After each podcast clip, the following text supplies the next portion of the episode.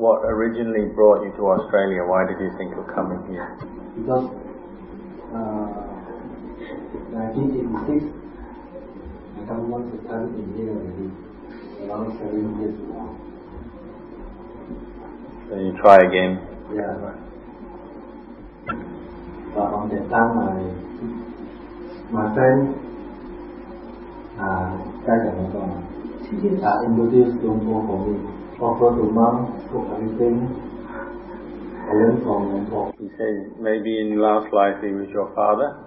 He says this, it's correct when you have good friends like this, a true friend or a good friend, they teach you the right things, the good things.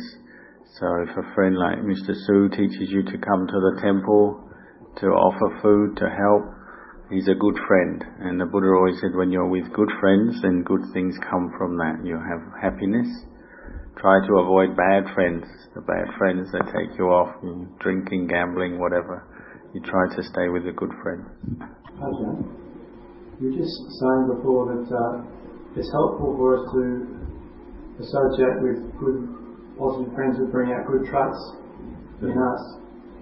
What if, if we have friends that we know have got some negative, uh, harmful traits, but we may think we could help them. The important thing with, say, friends is that if we're going to help friends, we have to be in a strong enough, stable enough position in mentally that we can help them. So if we're with friends, um, the Buddhist, Buddhist teachings about so associating with good, wise friends and try to avoid uh, more harmful, negative people is because if we're still not established in the practice and firm in our, our practice, then of course the people you're with will affect you. You'll be swayed by them. You might lose your way. They might um, influence you in different ways, either subtly or just very directly.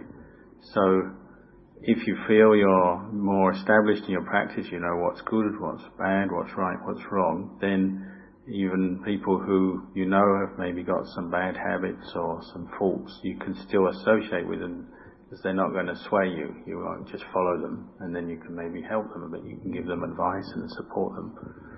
Um, but most importantly is this teaching also refers inwardly. It refers to our own heart, our own mind, and we say to, to avoid um, mingling or mixing with the negative forces in our own mind, and try to stay with the positive, the positive thoughts, the wholesome thoughts and aspirations. We stay with them, develop them, and the more negative, stressful ones, uh, we try to avoid them, and that's something you're doing internally as well.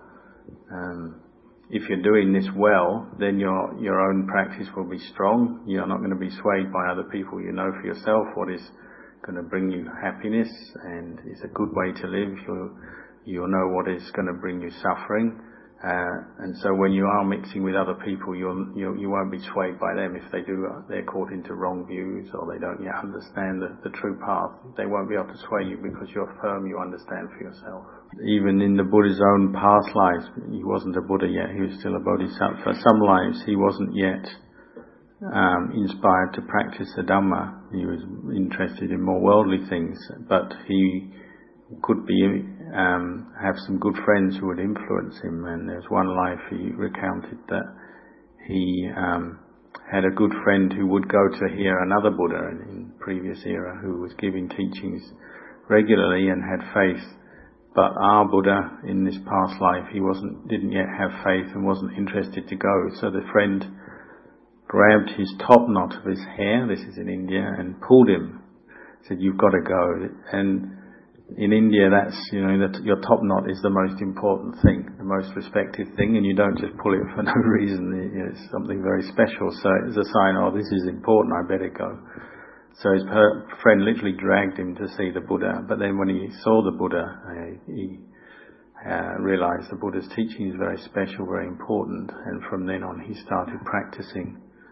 And um, this the story is this is, that when his friend died, his friend became um, a very high up devata angel, one who we, we call Mahabrahma, and this is that Mahabrahma was the one who in, invited our Buddha to start teaching. When he first was enlightened, he wasn't teaching yet. He actually came down, and said, "Oh, you must teach for the benefit of all beings." And so we have this chant that you hear, like last night Jeffrey chanted when we invited Dhamma teaching in Pali, we say Brahma Chaloka. And this teaching is, um, uh, comes from that, that being Brahma who came to ask the Buddha, and that's the one who pulled our Buddha in the previous life into the monastery.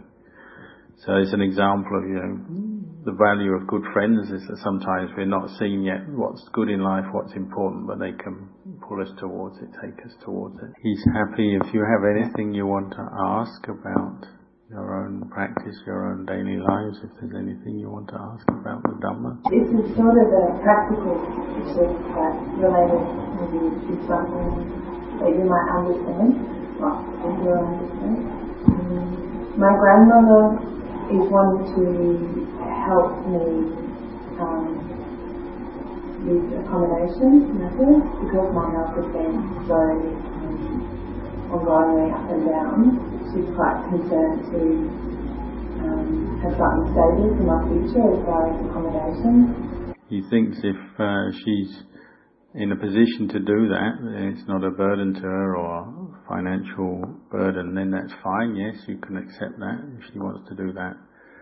He says you you also you have to remember your debt of gratitude to your mother and your grandmother, and um, you, what you can see what you can do for her to help her in her old age.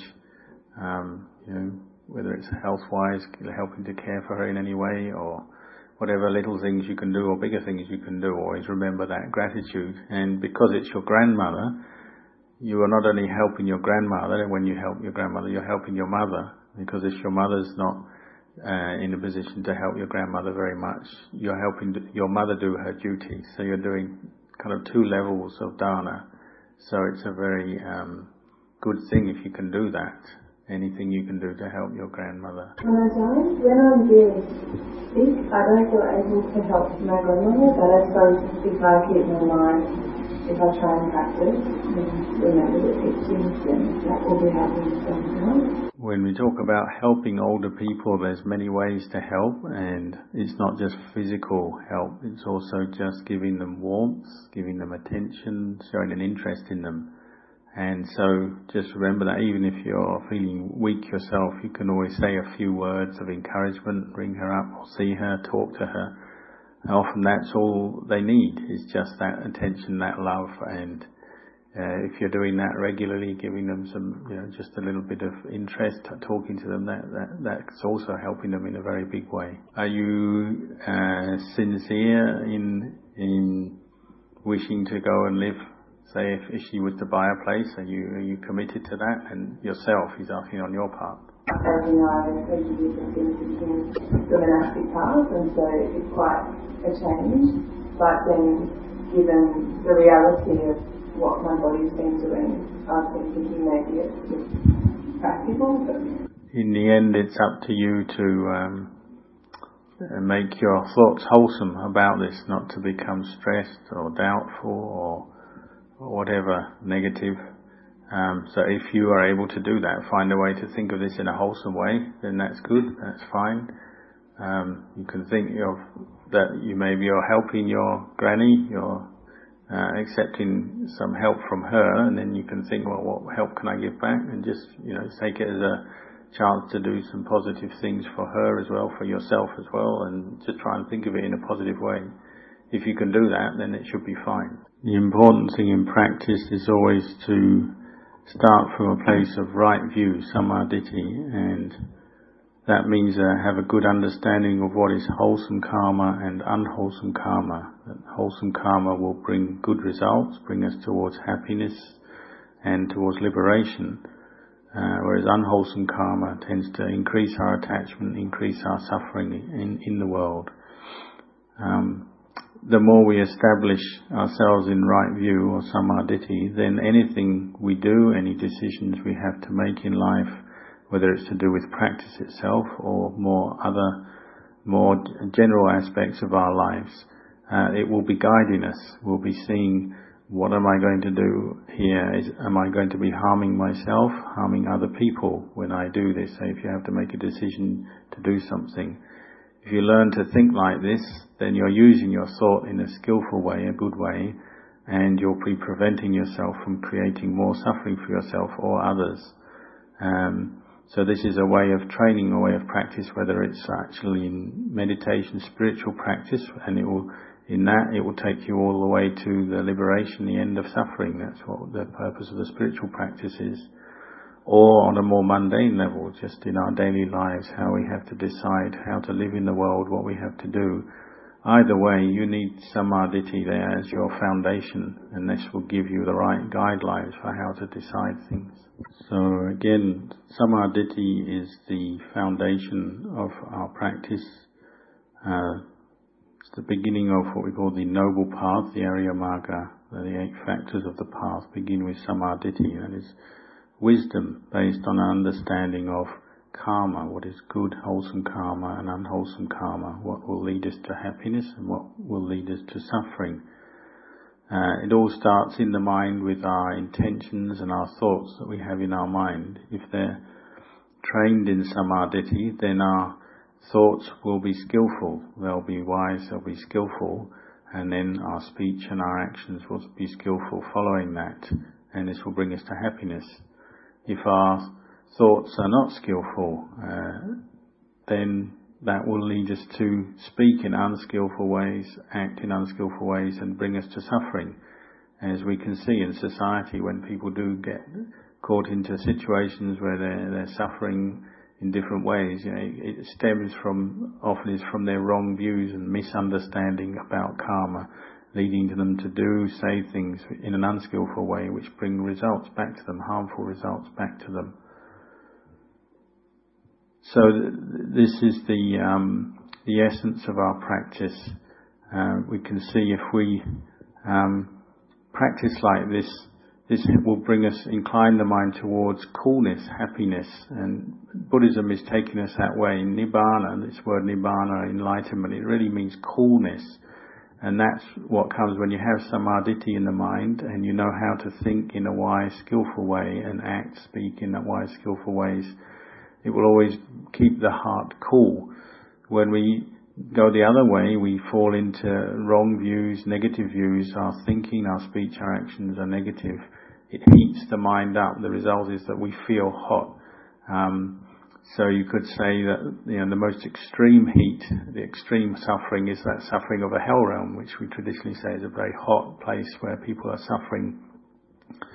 Um, if we have sila, we, we understand about karma, we have sila morality, even though sometimes we have hot thoughts of anger or greed coming up in our minds, we have a sense of restraint so we won't let, let those thoughts spill out in our speech and actions because we have right view. So when we understand about the suffering that we can cause through um, having having hot thoughts uh, based in greed, anger, delusion, we'll see the value of not following them. Even if sometimes they come up, we can't stop them coming up yet. We don't have enough mindfulness. We at least establish our sila and our, our basic practice of mindfulness and restraint to not let them uh, spill out into our external behavior. And so then we have um, a kind of a like a shade. The comparison is a shade of a nice big tree with branches and leaves in the sun. It can provide you with shade, and this is the effect of sammaditthi. We have right view protecting us, stopping us from making bad karma. Uh, it's like the shade of a tree. Uh, if we keep practicing like this, then this will, will, will, will keep finding happiness. And it's like we have a compass that sets our direction in life. We know which way we have to, to walk or to go because we have a compass showing us which direction is north, south, east, west. If you don't have sammaditthi, then you've got no guideline. You don't know where to go. When you have to make decisions, the right way to think, the right way to speak, act, you won't know that. You won't have a guide. You, you'll have lost your compass.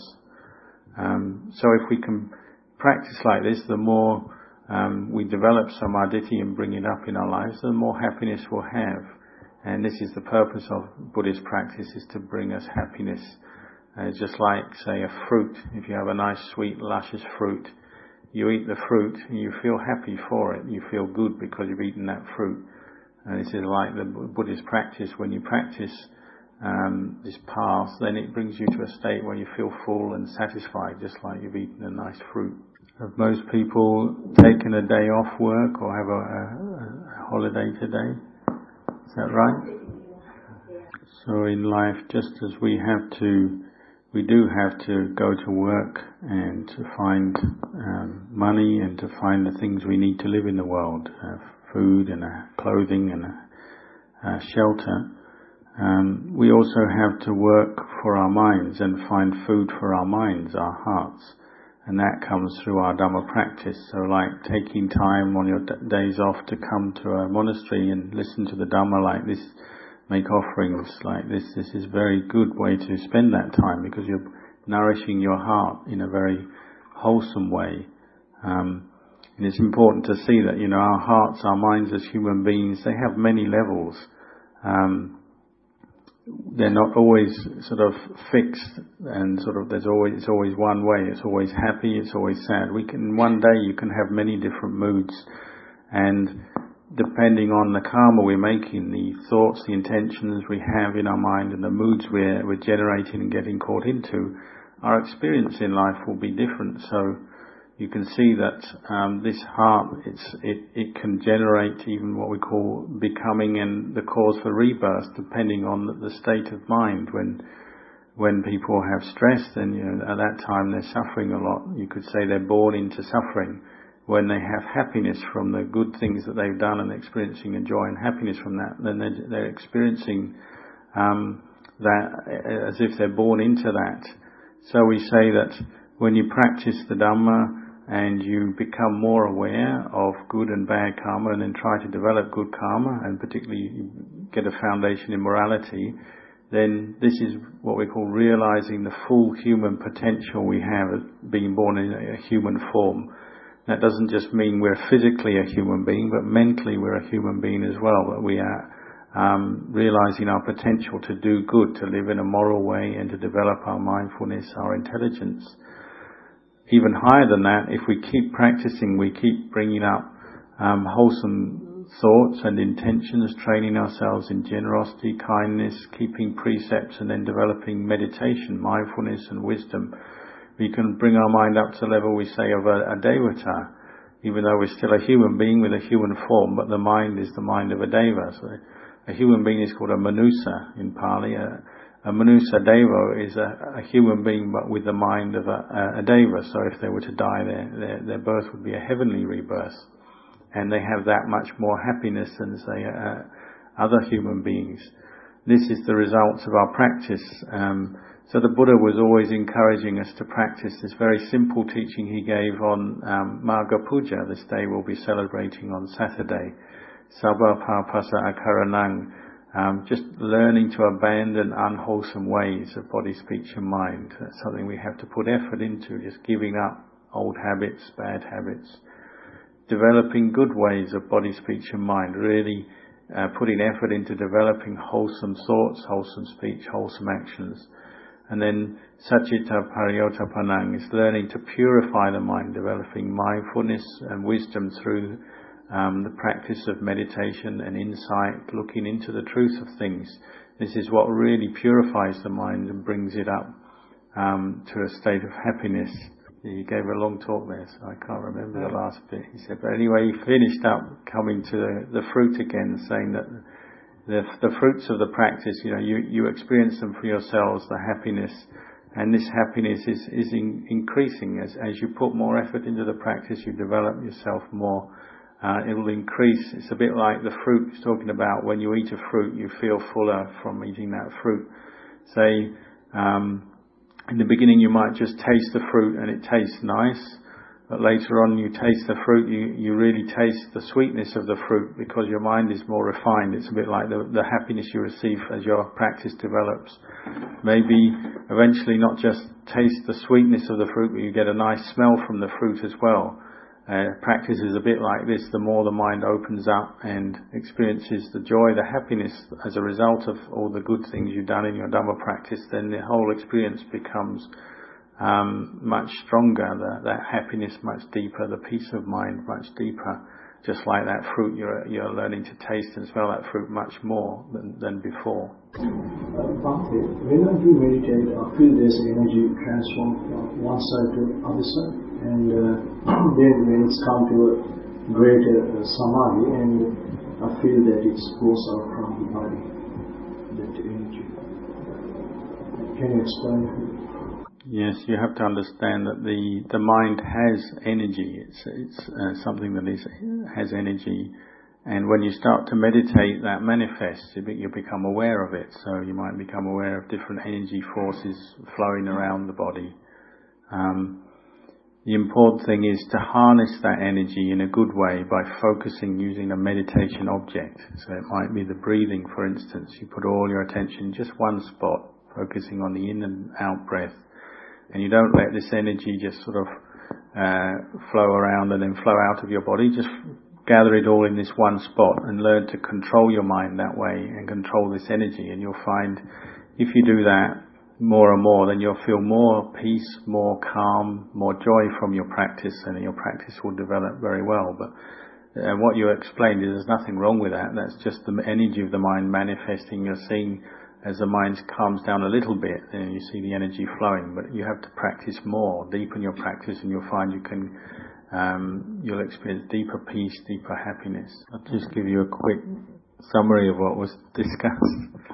Uh, there's a question about what to do with difficult people who we have to help, maybe relatives or people we're living with. And Ajahn was saying that um, first important thing is always when you're dealing with difficult people is to remember that often you can't change them. They're that way and there's not a lot you can do. So you have to change yourself.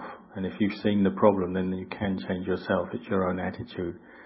This is so that you're not always getting angry with them because they're that way. Because there's no point getting angry because they're that way and you can't do anything about them. Um, the other one is to always, you know, have a positive attitude and uh, just to see what you need to do to help them. If they really need help, you maybe have to help. If you, they don't really need help, or you can be more equanimous, more detached towards them, and you just have to see what the situation requires. Um, he gave the example of one of his disciples in Thailand. It's a couple um, who seem basically good people. The the wife was a very good person, comes to the temple. The husband was quite a good person, but he was always getting drunk whenever they went out to any kind of a social thing. He would get drunk, and not just drunk, he'd get drunk to the point where he was lying down unconscious. And so the wife was very embarrassed by this, always, her husband always getting drunk. But she didn't know what to do, but she had a feeling inside, deep inside, that this, her husband wasn't a bad man, and it was still correct to try and help him. So she was just very, very patient, very kind with him over many years. And then eventually she, uh, they went on a, a pilgrimage with Ajahn to India. And the man got so much faith arising after that. When he came back, he said, I'm not going to drink again. I can realize now what a mistake it was. And he said, I'm now your newly born husband. You know, it's like he, the old husband's dead. I'm a new husband. Um, so that patience and that kindness, it, it paid off. It, it, it, was worth it. And so have that attitude towards difficult people. Don't just see them as a problem and you know get angry with them or try and get rid of them all the time. Sometimes, if you're patient enough, kind enough, you can help them. But important thing is also to keep your own mind calm and happy, not to get caught up in the, their problems too much. The other question was about uh, when we meditate, if we see lights, as we meditate, our mind becomes peaceful. We see lights, different lights sort of coming out of our mind, floating in front of us, light nimittas. What to do? Uh, Tan Ajahn just suggests, well, just know them as that. They're just light. They're a sight. They're a reflection or, or an image coming from our own mind as it becomes peaceful. Um, just know that and then set them aside, let them go. Don't worry about them or become too interested about them.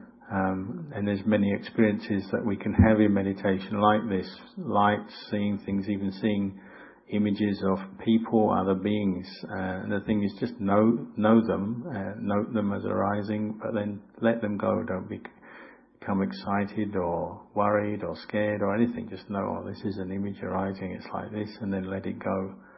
Um, it could be sometimes there's one, one description of what we call a ghost, a little firefly kind of being flying up and then uh, the image of a of a lady, but um, the lady actually said, she said, "What are you?" The, the, this this being said, "I'm a ghost." So that's okay. That's the end of the doubt. You know, it's a ghost. There's nothing else to uh, worry about or think about. You just know oh, this is a ghost, and that's the end of it. Yeah, talking about meditation.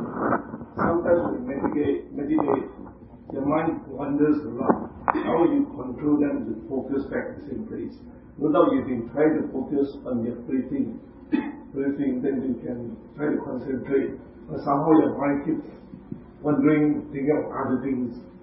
Other thoughts come in mind. How do you control it? In the practice of meditation, you have to see the main aim is to develop what we call mindfulness, sati, or awareness, inner awareness. And there's many techniques, many supporting techniques that we can use to help maintain this and develop this. So say for instance you're meditating on the breath and your mind is wandering all over the place, being very um, agitated, very restless. Uh, one very simple technique is just stop and take three much deeper breaths than normal. Deep, breathe in deeply, breathe out deeply three times. And you find that will help bring your mind back to the present moment, back to the breath, and it will sort of cut the, the flow of that restless thinking. Um, another very good technique to increase, force us to increase our effort is to count the breathing, count the breaths. So when you breathe in, you count one. You breathe out, you count one. So you do it as a pair of an in, breath and out breath. Okay. Breathe in again, you count two. Breathe out and again, you count two. You go on like this up until five. Then you go back to one again and you go up to six, seven, eight, until you can count ten pairs of in breaths and out breaths without losing count, without losing your awareness. So you're giving your mind work to do, something to focus on, and as soon as you lose count, you know, ah, oh, my mind is slipping again, it's wandering away, so you force it back and you have to start at one again. See, if you're done doing this in a disciplined way, it will help to stem your restless energy of the mind and then, of course, there's other practices. Say, like if you're practicing meditation, you want to try and do it regularly. So try and do it at least once a day, and then you'll find you'll keep coming back to it, putting effort in. That will also improve your awareness and your concentration. And then also, even in your daily life, when you're not sitting down meditating, also try to bring up self-awareness, mindfulness as you're doing different tasks, as you're walking, as you're if you're going to work, as if you're at home Try to be mindful from moment to moment of what you're saying, what you're doing, what you're thinking. The more we develop this in our daily life, then when we come to sit meditation, we'll find that it brings some good results. Our mind will calm down and concentrate quicker. We'll have less restless energy, restless thinking. That's probably enough for this session. It's already one o'clock, so you can always come back for another talk. There's a talk tonight, and there's other days he'll be here. You're welcome to come back.